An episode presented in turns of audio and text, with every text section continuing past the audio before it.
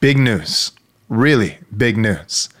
Our next Right Response conference is in the works. We've got a number of things already lined up and organized. This is what we've got so far. The whole conference, three days long, on postmillennialism and theonomy. And the speakers, Dr. James White, Dr. Joseph Boot, Gary DeMar, and of course yours truly, Pastor Joel Webbon. We've got a great lineup. We've got great topics. If you want to find out dates and location and registration and anything else, go and visit our website, rightresponseconference.com. Rightresponseconference.com. Jesus said, Man cannot live on bread alone, but from every word that proceeds from the mouth of God. You're listening to Daily Truth. The church has not been given a sword to put people to death, including heretics.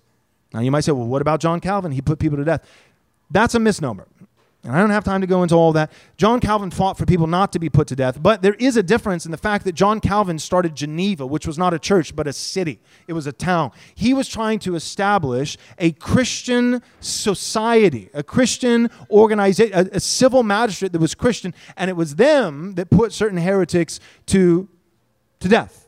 So it wasn't the church, it wasn't pastors wielding the sword and a ministry of justice. It was Christian civil magistrates in this town, greatly influenced and led by John Calvin, that was doing these things, and I, I believe they were a little bit overzealous. Doug Wilson said something really, really good uh, that, that I, I, I think is worth repeating he said that uh, the civil magistrate, like, what about this Christian nation and Christian nationalism and having Christian laws and all this kind of stuff? Like, how's this going to work and how should you? And it was so brilliant. He said, How do you do it? Really slow. He said, um, I think the state, because they have been so faithless in America over the last 150 years, I think the state, what, what the state should do is before legislating God's law, the state should seek to obey God's law for about 100 or 200 years.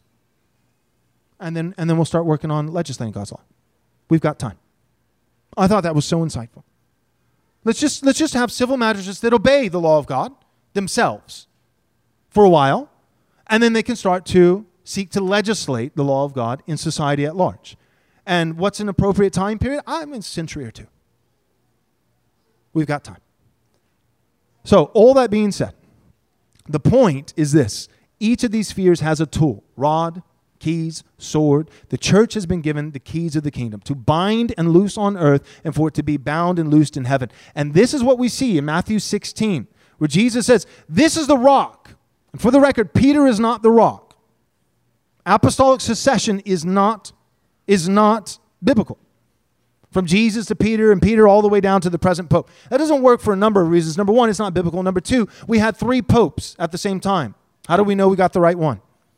I'm pretty sure apostolic succession was broken a long time ago and we're just pretending by now. But what we do know is that the rock is not Peter, but it is a confession of Jesus as the Christ.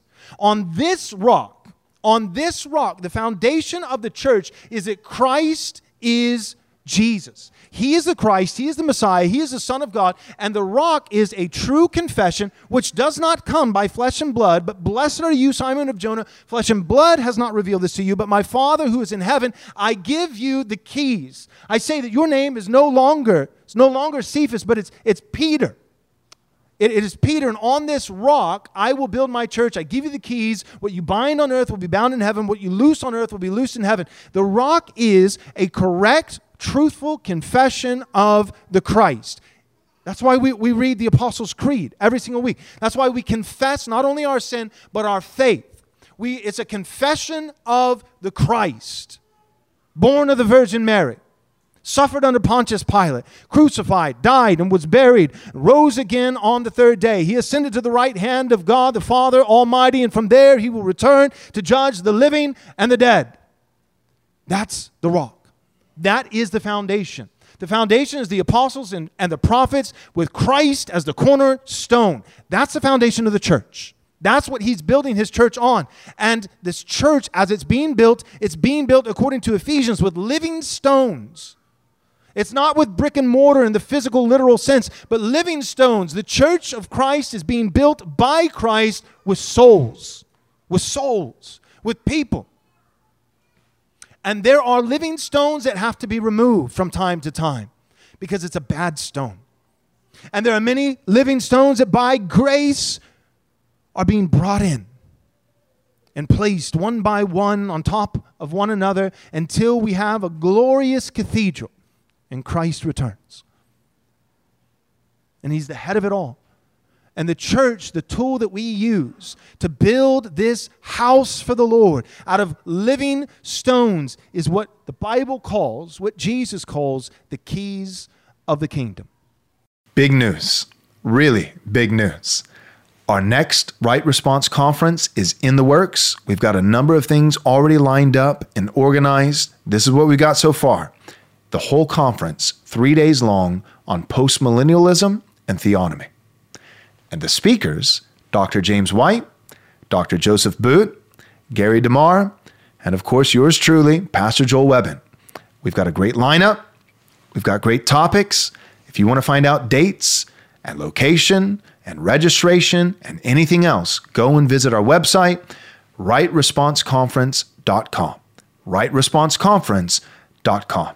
Thanks so much for listening. But real quick, before you go, do us a small favor, take a moment, and leave us a five star review if you enjoyed the show.